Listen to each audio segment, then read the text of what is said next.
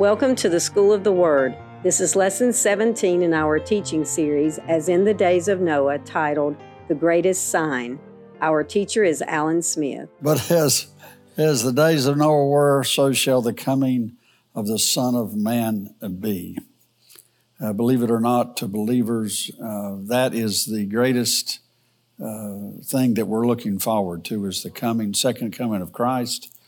And you can say, well, Alan, nobody's seen that for 2,000 years.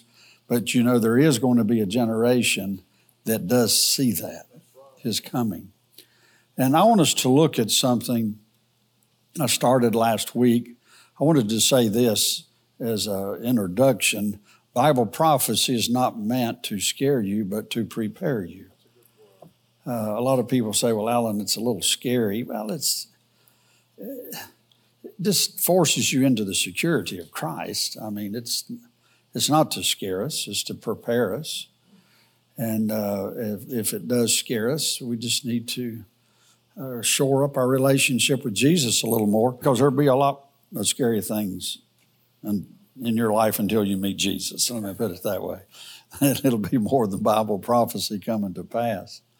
I had introduced this idea of my dreams as purpose, and this was an under, not an underlying, but it is an underlying theme that I was introducing you to a couple weeks ago. In these end times, uh, some of the seductions, I guess, I guess that might be a little too harsh, but I'll, I'll use it for lack of a better term. Some of the seductions into missing the will of God is, is our dreams. And uh, and there again, I'm not against our dreams. I mean, we're but when I say that, I almost can feel that it sounds sacrilegious because we've been taught so much in the last 30 years about your dreams, your dreams, your dreams. Um, and it's God joining your dreams. And I can, if I'm very spiritually practical about it, my dreams have not had a lot to do. Uh, they've had a little to do, but not a lot to do with my path of life. I said yes to Jesus when I was 13 years old, and I've been battling that path ever since. I've told you before, if you know the picture of footsteps of Jesus in the sand, and you got four little feet, and then all of a sudden you got two where he's carrying you, and I've told you mine it would be two drug feet in the sand, and because the day Jesus uh, captured my heart, it's like he's he's drugged me all the way.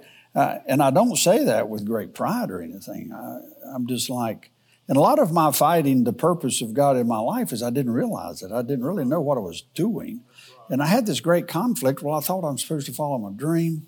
This is what I want to do in my life. And um, I'm not, and I've tried to show in the last few weeks how God can, can incorporate our dreams into His purpose. But nonetheless, it's all about purpose and us finding our purpose and then only to discover God's purpose is greater than our dream, even though it can even include it at times.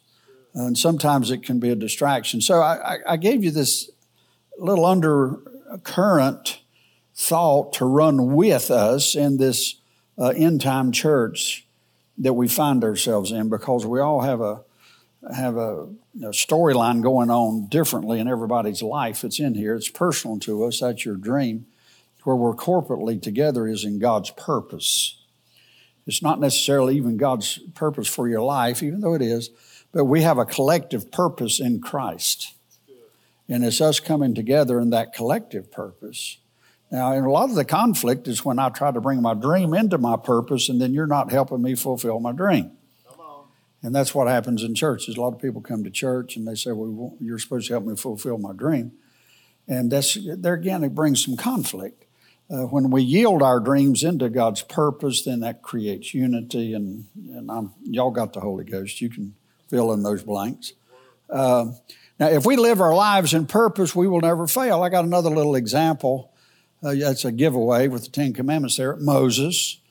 we all know the life of Moses and how Moses, he kind of started off as a, a, a he was definitely a, a, favored person, wouldn't you say? In the, in the uh, that would be a true example of a person of privilege. Would be Moses in the court of Pharaoh. Now, now watch this little thing here. He saw a bush that was on fire. I haven't had that one yet. Now, I have felt like I was on fire, but I hadn't seen the bush. It didn't burn. God spoke to him from the burning bush. God told him to go back to Egypt. God was going to use Moses to free uh, Israelite slaves. So we see as, as Moses, you know his story, but keep him thinking here, uh, his opportunity that he had in Pharaoh's court versus his purpose. Uh, so God totally snatched him out of his favor, favor place, uh, and uh, gave him purpose. Now, what caused that purpose in Moses to take place was he had something down inside of him. You know, what started all this is when a Hebrew uh, slave, uh, you know, was killed and he went to his aid and all that. But there was something down in him that got offended, if you will, or it touched his heart uh, uh of some kinship that propelled him. Now, instead of responding with yes, sir, and taking off towards Egypt, Moses thought it would be a good idea to argue with God. You know, God, uh, Moses, he always felt like he wasn't qualified and all of the above. What Moses did not know in his life yet that God uses the unqualified to carry his purpose, if you can hear what I'm saying. It's just the way God does this thing. Now, here's another thought. God finally got angry at Moses when God calls you, don't make him mad. It's just a good idea. I have, have, you, have I ever made God mad? The answer is I think I did. If he wasn't mad then, I don't want to see him mad because I have had several corrective points in my life and I tend to respond to them quicker now. Jesus told his disciples in Luke 18 27, the things which are impossible with men are possible with God. Does finding your purpose seem impossible? Now, here, that's something we want to understand. Uh, we got dreams, then we got purpose. And truthfully, dreams almost seem impossible, but purpose is definitely impossible. And so, God, as we're, as we're uh, trying to find God in these end times, it's going to create a situation in your life and my life that things are going to get more impossible as closer to the end we get. So, therefore, we need to find ourselves in Christ uh, and in His purpose, because I gave the scripture a few weeks ago, that all things work together for good. To, they work together for good because you're called in, unto His purpose. So the way God makes all things work good is not in your dreams, but in your in your purpose. So that's important as we're moving in these last days. Have I had any I want everybody, I have a compassionate heart. I want everybody to find their dreams, but in these last days, I'm compelled to say, okay, I think our safest place is in the middle of His purpose. Not trying to hurt your feelings about your dreams, but I am trying to call us into a safe place, I think, uh, which is in purpose. Now, it's important that we understand uh, that deal. If not, we'll continuously have a conflict.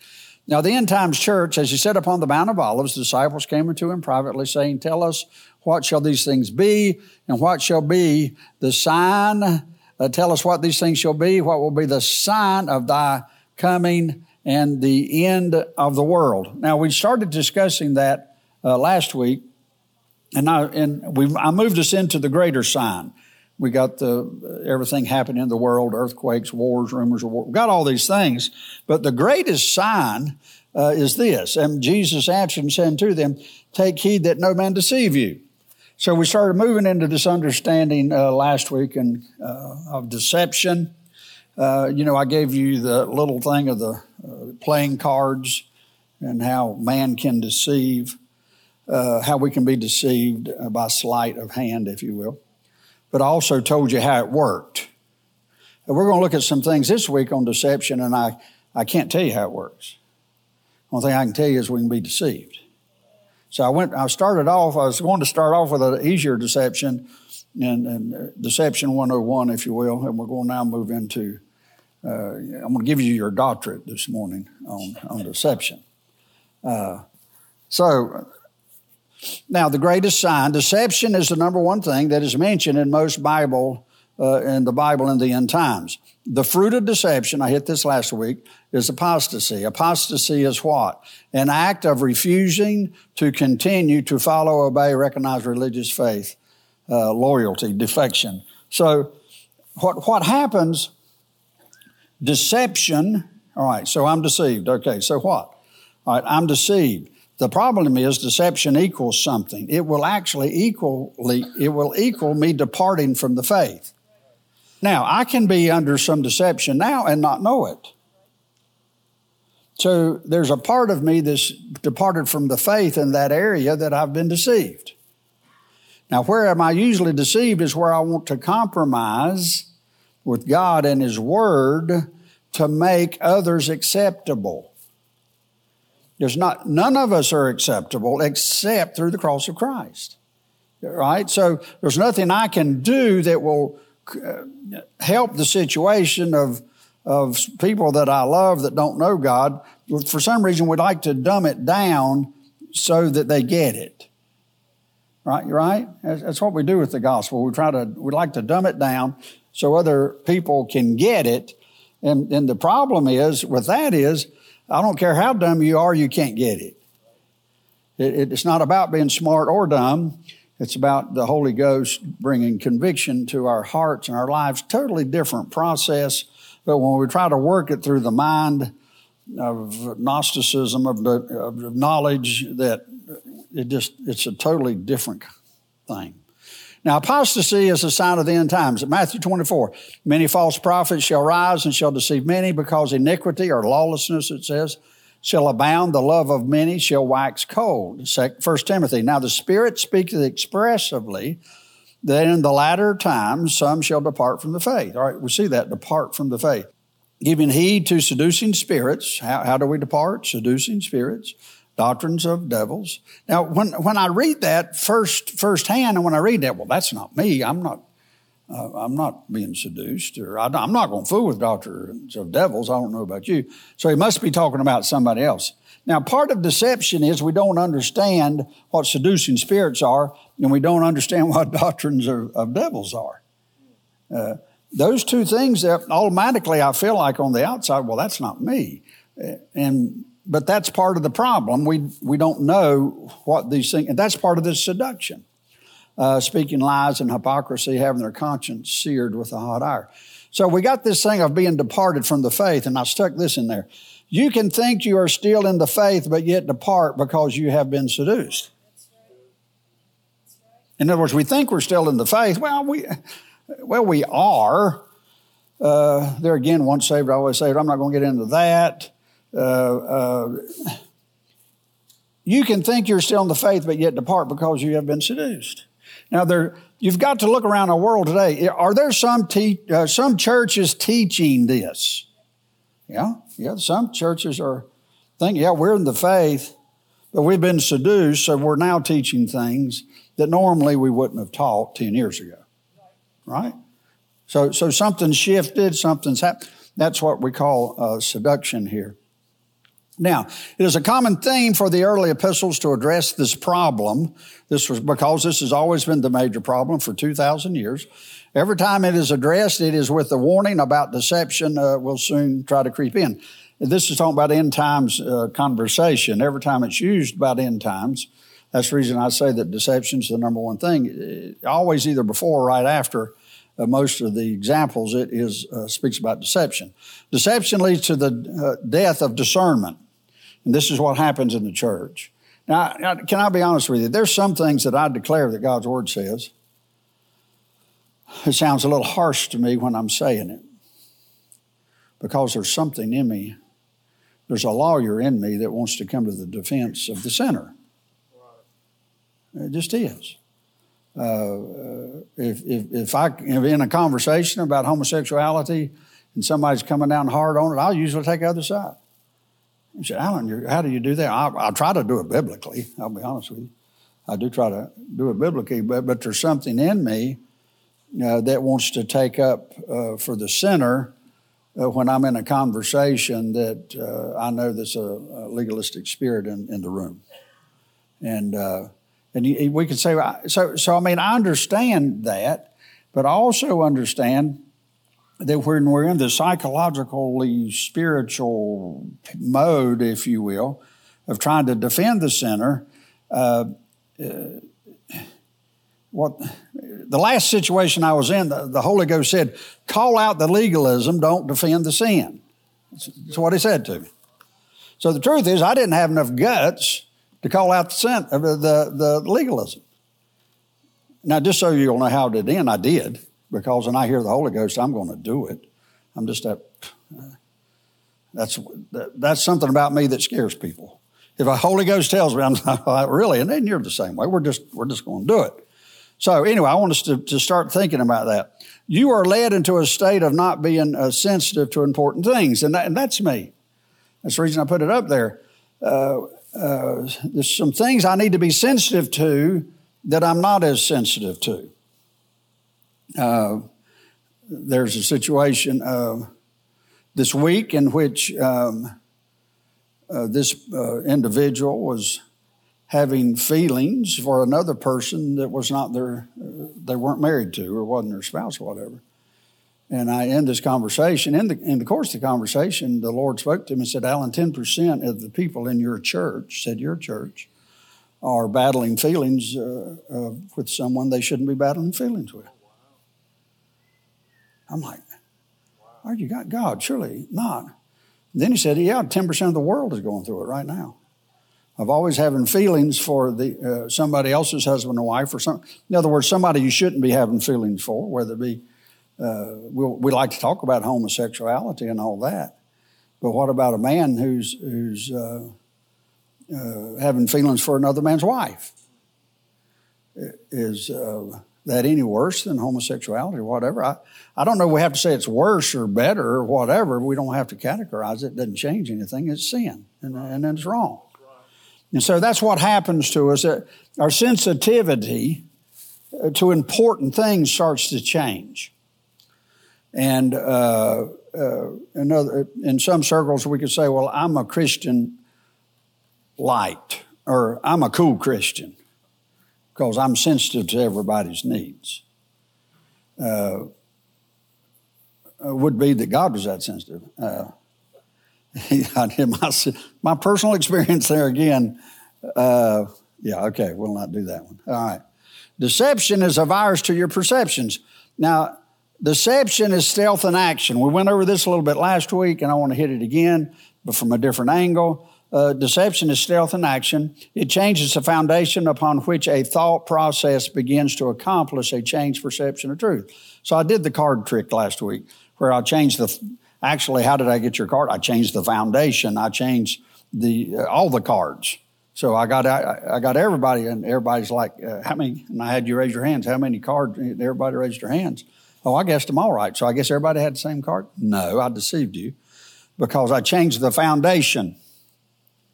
When foundations change, you're in deception. That's the reason when we change from the Word of God as the foundation for this country, to give you a broad one, when we come off of these foundations, if you start arguing uh, uh, abortion uh, and you've left the foundation, uh, murder is wrong. It's sin. It's just all murder. I don't. How you want to dress it up, you know? It's just murder, sin. So, so when you leave that foundation and enter into another argument, uh, you're going to you're entering deception. So you can try. Have you ever tried to win an argument argument with deception? How's that supposed to work? Uh, you can't. No, uh, to murder someone is wrong. It's sin. That's that's the found. You don't ever change that card. Is my point. Now I'm going to show you something. I've done this with a lot of people in here. I'm going to show a picture. A lot of you've seen it, but I want you to see it and make. I want because some haven't seen it. But I, there again, if you have seen it, I still want you to catch my point. Not that you can see the picture. That's not my point. But I'm, I'm going to show it here. Uh, now, I've done this before, like I say, but that's a picture. Now, how many people see an ugly woman, kind of a hag, ugly woman? I want raise your hands right quickly. Okay. How many people see a pretty woman? Okay. All right. Now, how many see, people see both women? Okay. How many people see me do this before? Oh, about the same amount that see both women. Okay. That's what I thought. now, if you haven't seen this before, uh, raise your hand. If you haven't seen it before, so I know who I'm working with. Okay. How many now see the old woman, but can't see the pretty woman? Okay. All right, okay. All right, now here's the, the pretty woman is looking the other way. See, uh, the eyelash of the ugly woman is also the eyelash of the pretty woman. Uh, the nose of the ugly woman is the chin of the pretty woman looking the other way. Everybody see that? So, but now, okay, if you can see it. Now, here's the point. The point is that's a set of, that is something that you can see. And I can say, who sees a pretty woman? Then you raise your hand. Well, that's the truth, correct? Then I can say, all right, how many people see an ugly woman? Uh, that's their truth, right? There's two different takes on the same set of lines on that paper. Or to put it another way, with one picture, I have two distinct truths. I'm, I'm, I'm, teaching you about deception. I told you that I taught you last week if I pull the cards away, and then I taught you how the trick worked. Now, this is another trick, but how does it work? The truth is, that's a picture of one woman. Now, if you look at the ugly woman and you see both women, that one tends to take over the picture. I don't do something religious. No, I see the pretty woman. That's all I can see. I've, I've had people, I'm saying, you're lying. Yeah. I know you're trying to be, do the religious thing. If you look at that picture, the ugly woman takes it over. It has to because it's the bigger part of the portrait. You see? It's, it's the bigger part of the portrait. So the bigger part of the portrait tends to be the focus of what you mainly see. So if you listen to news media today, the bigger part of the portrait's the ugly woman. Right? So it's going to kind of take over your prophetic vision, if you will. Everything's ugly. Right? So we're, we're going to change this a little bit. All right, let's say, what if God's doing some stuff and it's pretty? Right? So in one portrait, we have two sets of truths. Are you with me? Now, one's a truth that equals a bad outcome, and the other one's a truth that equals a good outcome. But you got to carry it to the conclusion to make your choice of which one you want to use. So you can be in an argument about a truth about of abortion. Yes, but this woman's got this and she's got this and she's got that. You can get into that argument. Normally, it's going to have a bad outcome for her and the child. So when I see something that looks like two com- com- combating or two truths battling for my attention, the prophetic eye quickly can see the outcome. Are you with me? So I'm trying to show us how deception works. How do I know which truth to choose? I can't tell you one's a lie and one's the truth because they're both there. The truth is, they're both there. Are you with me? We're going just a little deeper into deception. Two truths at the same time. Which one do you choose? Now, it's not that you deny that they're both there. But again, where this is the way the deception works. It's making a play on truth. It's going to appear. So you look at the outcome. The Word of God shows us outcome. You can't be headed on the on a path in the wrong, wrong direction and end up somewhere you think else. I can't go on the road to Taylorsville and just because today I want to identify with Statesville, I'm going to say, well, but I'm going to end up in Statesville. Right? It, it, okay, let me keep going here. Unless I go. Which truth will you follow is the question. All right, now you're going to see two truths. Now, when I showed you the card trick, there wasn't in your mind but one truth. When I showed you the card trick, one one truth. But did you consider another truth called deception? I deceived you with the truth. The truth is, I did remove your card. Right? To those of you that were here. The truth is, I did remove your card. But there was an outcome. I deceived you. And, what, and the deception would create you to think that I'm some big prophet that knew your card. But if I didn't tell you how it works, you could leave from here thinking, oh boy, he's a great prophet. It's deception. I tied that into a prophet for a reason as we move forward here. The basis of an illusion is to get you to concentrate on what appears to be good. That's what it does. I found this little picture here. It does a good illustration. Illusion versus illusion. Illusion.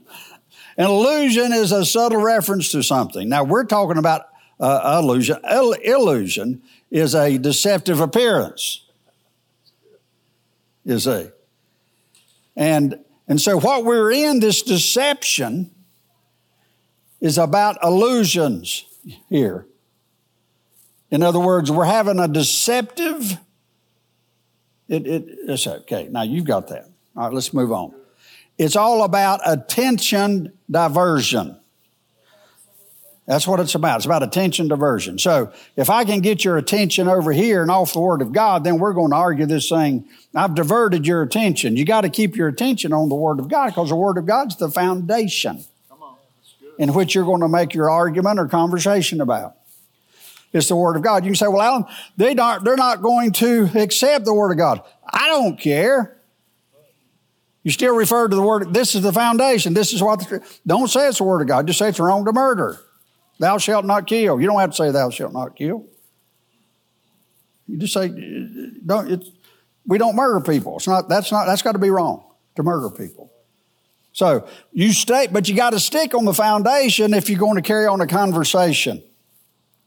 It's all about diversion. Attention diversion is the key to illusion. Now, if the card trick, that's what it did. That's, that's, that's what it does to us. If our minds are filled with useless things, we are more open to illusions no matter how smart you are. Are you with me? Now, this day that we're living in, if you just want to fill your mind with a lot of, listen, anybody ever heard of TikTok?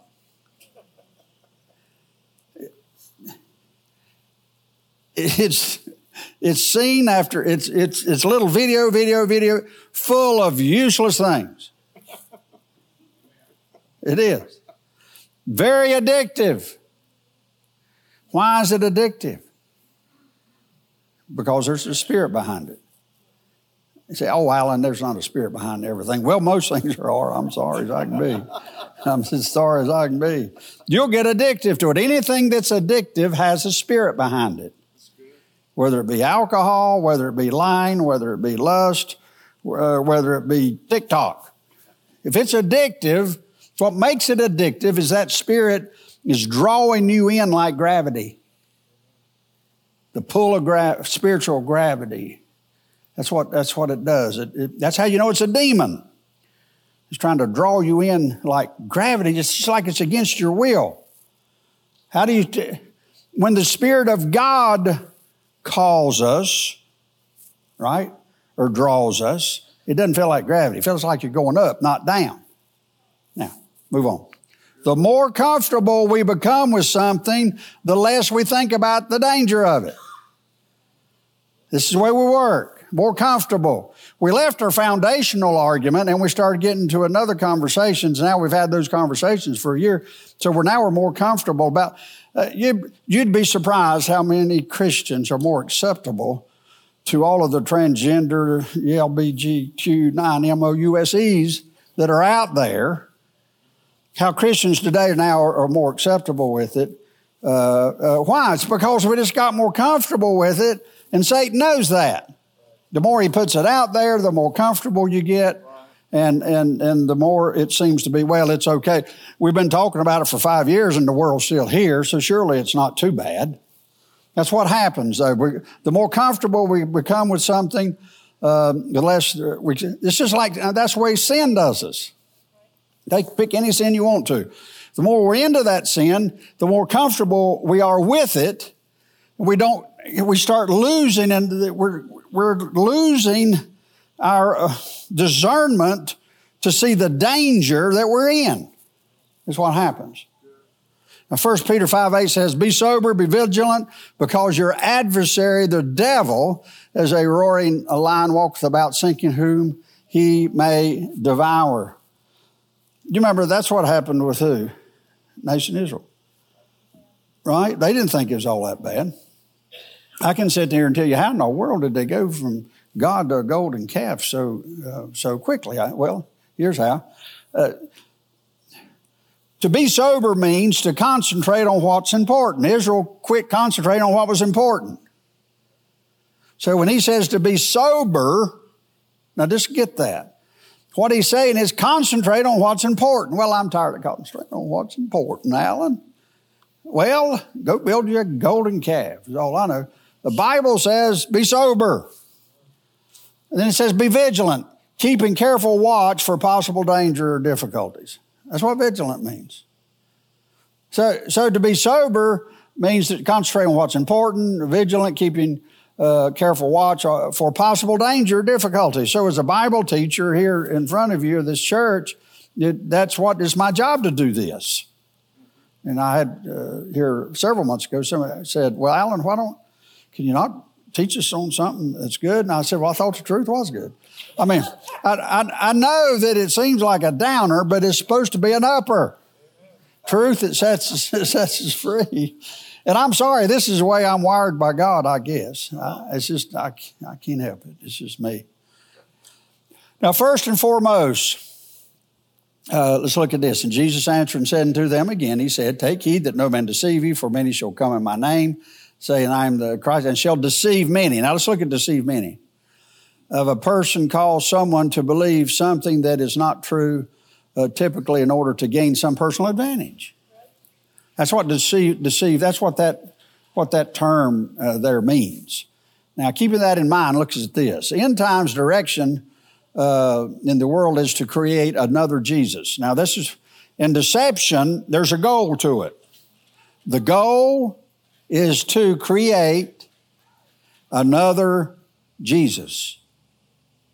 This, this is the whole, everything I said this morning is leading us to this statement. Is everybody with me? Yeah. It's this statement. End times direction in the world is to create another Jesus. Why deception? Why all this? Well, it's not all about you, other than it's all about creating another Jesus. This is the issue. So, well, boy, I'm glad that's not me because I believe in Jesus. We're going to see. Just because you say you believe in Jesus does not really mean anything until you say which one. I thought you'd appreciate that. Which one? You say, well, Alan, why would you ask me? I don't get it. Why would you ask me which one? Now here, Paul, Paul gave a warning to the Corinthian church about which one. So, so we got to look and we got to look into this thing. Second Corinthians 11, 3. But I fear lest by any means the serpent beguiled Eve through this subtlety, uh, so your mind should be corrupt from the simplicity that is in Christ. So this is now we know the Corinthian church is probably as charismatic as you can get. They were way out there when he before they got saved. You know, they were. So he's, he said, but then he says, uh, he said, why you're going? You're being your minds are being corrupted. Now, he went on to say, For if he that cometh preaches another Jesus, which ye have not received, or another gospel. Okay, we're going from another Jesus also to another gospel. Now, I'm teaching you as a prophetic people this terminology about deception in the end time church. You say, yeah, but Paul said that 2,000 years. It's because we've been in the end time for 2,000 years. It's, it's, just as real today as it was then. Just as real then as it is today. So, so, so look at it. So we get, we're introduced now to another Jesus, is the big one for deception. And it says another spirit. Then it goes on to say another gospel. Now, uh, what, uh, all right, we did that. The slyness is subtlety there is slyness in design, artifice, guile, a cunning design, artifice, or a trick. So we know that the Satan tricked Eve. You say, well, she, she, she was just mean, made a bad choice. I, not, excuse me, she was tricked. Call it what you want to, she is tricked. You can blame her all you want to, she is tricked. Now the question is, Paul's comparing it to that and say, hey, don't be tricked, don't be deceived here. It's going to be the same spirit that deceived Eve. That's the reason he brings in this other Jesus. You see, it's the same thing. He wants us to believe we're gods. Another gospel. Same lie. He's tied it into Genesis with, he's just saying it's the same puppy. So as we go on, for simplicity, the state of being simple, uncomplicated, or uncompounded lack of subtlety. The gospel that we know is simple. I sinned, I repent, He died, I'm saved.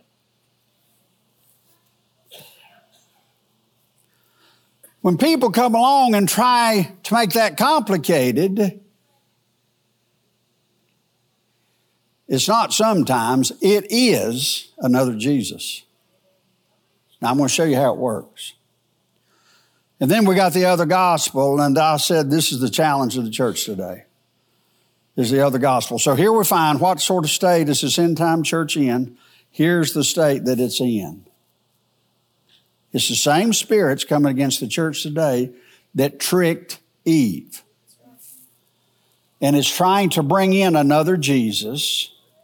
It'll do it through another spirit. So now here's Paul's warning to the Galatians. You know, the Galatian church, I mean, their big deal was deception. And in the first part of the book of Galatians, I mean, their big deal, Paul had just left them when he wrote Galatians, he hadn't been gone long. The reason he wrote it is because they had been deceived so quickly. And he said, I marvel that ye are so soon removed from him that called you unto the grace of Christ. You see that? That's the reason he was writing. He said, What's the deal? I was just there. Unto another gospel, which is not another, uh, but there should, in other words, he said, there's not really another, is what he's saying. Uh, but there be some that trouble you and that would pervert the gospel of Christ. That's amazing. But though we or an angel from heaven preach any other gospel unto you than that which we have preached unto you, let him be accursed. As we said before, so I say now again, if any man preach any other gospel unto you that you have received, let him be accursed. So all of a sudden, okay, we see deception, the big, the big deal, the big sign of the end is deception. Now we're seeing the deception is in, in a Jesus and in a gospel. Then he comes into here and he says, I marvel. What does that mean? He was amazed that they had already abandoned the grace doctrines the Holy Spirit had given them. So, you, so here's the church. We got to understand. There's, there's grace gospels. There's doctrines the Holy Ghost has given us. When you find yourself being enticed to move away from those things, you need to, it's a warning to us. Now let's look at this other thing grace of Christ. Paul had visited these pagan people, lost in their idolatry. The Galatians was, they were pretty tough. Uh, he had preached to them the gospel of God's grace. They took it hook, line, and sinker. They let, in other words, in all of these pagan idolatry things, you had to do this, you had to sacrifice this, you had to do this, you had to. And then uh, the Apostle Paul comes along and says, Listen, this gospel is God's done it all for you. Just receive the truth, and the truth shall set you free. They did, and it did. But it wasn't long until seduction started coming back in. This same spirit that came against Eve was coming against the Galatian church in trickery. So you can be as devout as you think you can be. That's not about being devout. it is, can you be deceived or tricked or not? That's the question. Are you with me? Now, watch this. Paul asked in chapter 4, verse 21. Tell me, I don't know why I just had a flood of the Holy Ghost right there. Tell me, ye that desire to be under the law, do you not hear the law? In the great deception, the Galatians desired to be back under a law. They preferred works religion to the grace of God.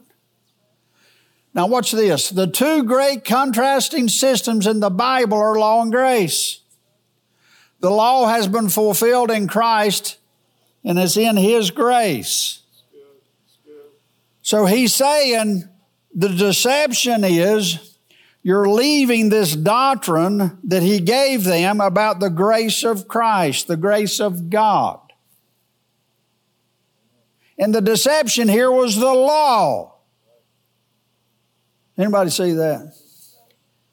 Well, how good's the law if it's a deceptor unto Christ, to grace? Well, there, there's a reason. The law has been fulfilled in Christ. This is His grace. Now, you, I know you know this, but let me remind you. Jesus Christ fulfilled the law. So your faith in Christ includes Jesus Christ fulfilled the law. So if you think you got to do the law, you're abandoning the overall truth that Christ fulfilled the law. That's deceptive. Now you say, well, okay, Alan, I got it. Now here's the issue. The power of the gospel is in the love of God. You've watered down the love of God by thinking you can do law. The deception is if you do law, you'll be more spiritual. It deceives the truth of the love of God. We can't get to the love of God. We can't experience God's love.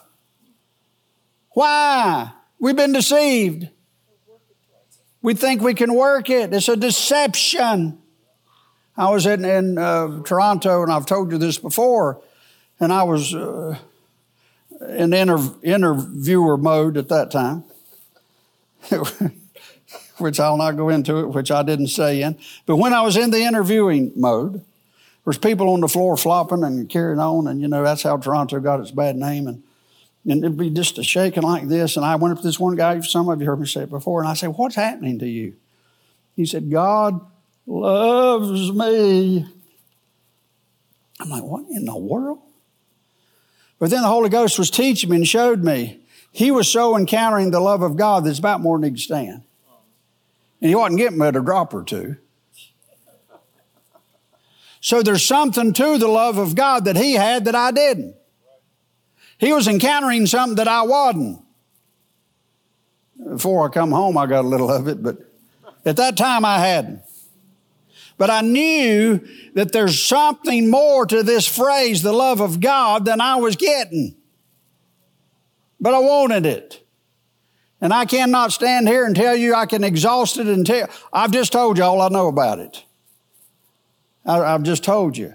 But the key is the deception is we have to have faith in Christ that He fulfilled all of that, which is the door that opens me to walk into the presence and the love of God. So when I think I'm contributing, I'm being deceived. All right, here we go.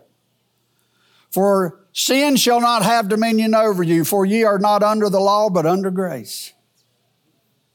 Now, we can throw all these words around all we want to, but you got to make a distinction in law and grace. You got to make a distinction. That's the reason I say if you don't make distinctions, you can be deceived. The world today is trying to erase distinctions. There's not male, you know what, yada, yada, yada. It's trying to erase distinctions. I had a guy, well, the guy's Jason, was down in Atlanta yesterday at a knife show. Big 75,000 people there. He just made a shot, a picture, just shoot, sent it to me, no words needed. There's a man there with a headset on with ears. He was identifying, I don't know if it was a, skunk or, or, or, a, or, a, raccoon or what, and had a tail stuck out. And he was dragging along, and yeah, he was identifying as some animal walking around the show like that's normal. I didn't ask him if any more animals down there. Can you believe? Is it? Am I crazy, or is that normal? Is something off here? You got to make distinctions. I'm telling you, the world's trying to blur the distinctions. And what's happening in the church is we're, is we're blurring things. People are trying to get back to God, but they're trying to do it out of law. But anyway, let's just watch and see what the Bible says about it here. First Corinthians says, For now we see through a glass darkly, but then face to face. Now I know in part, but then shall I know even also as I am known. Now abideth faith, hope, charity, these three, but the greatest of these is charity or love. Now abideth, and the greatest of these is what? I'm telling you, church, we have no idea what that means. I'm just telling you. I'm sorry if I hurt your feelings. We have no idea what this love of God means. Now we're going to get into it a little bit more here. Paul warning was there were those that wanted to add to the gospel. Now that's where we're coming at. That was his warning to these people. I know you are justified by faith. If you keep the law also, you will be super spiritual.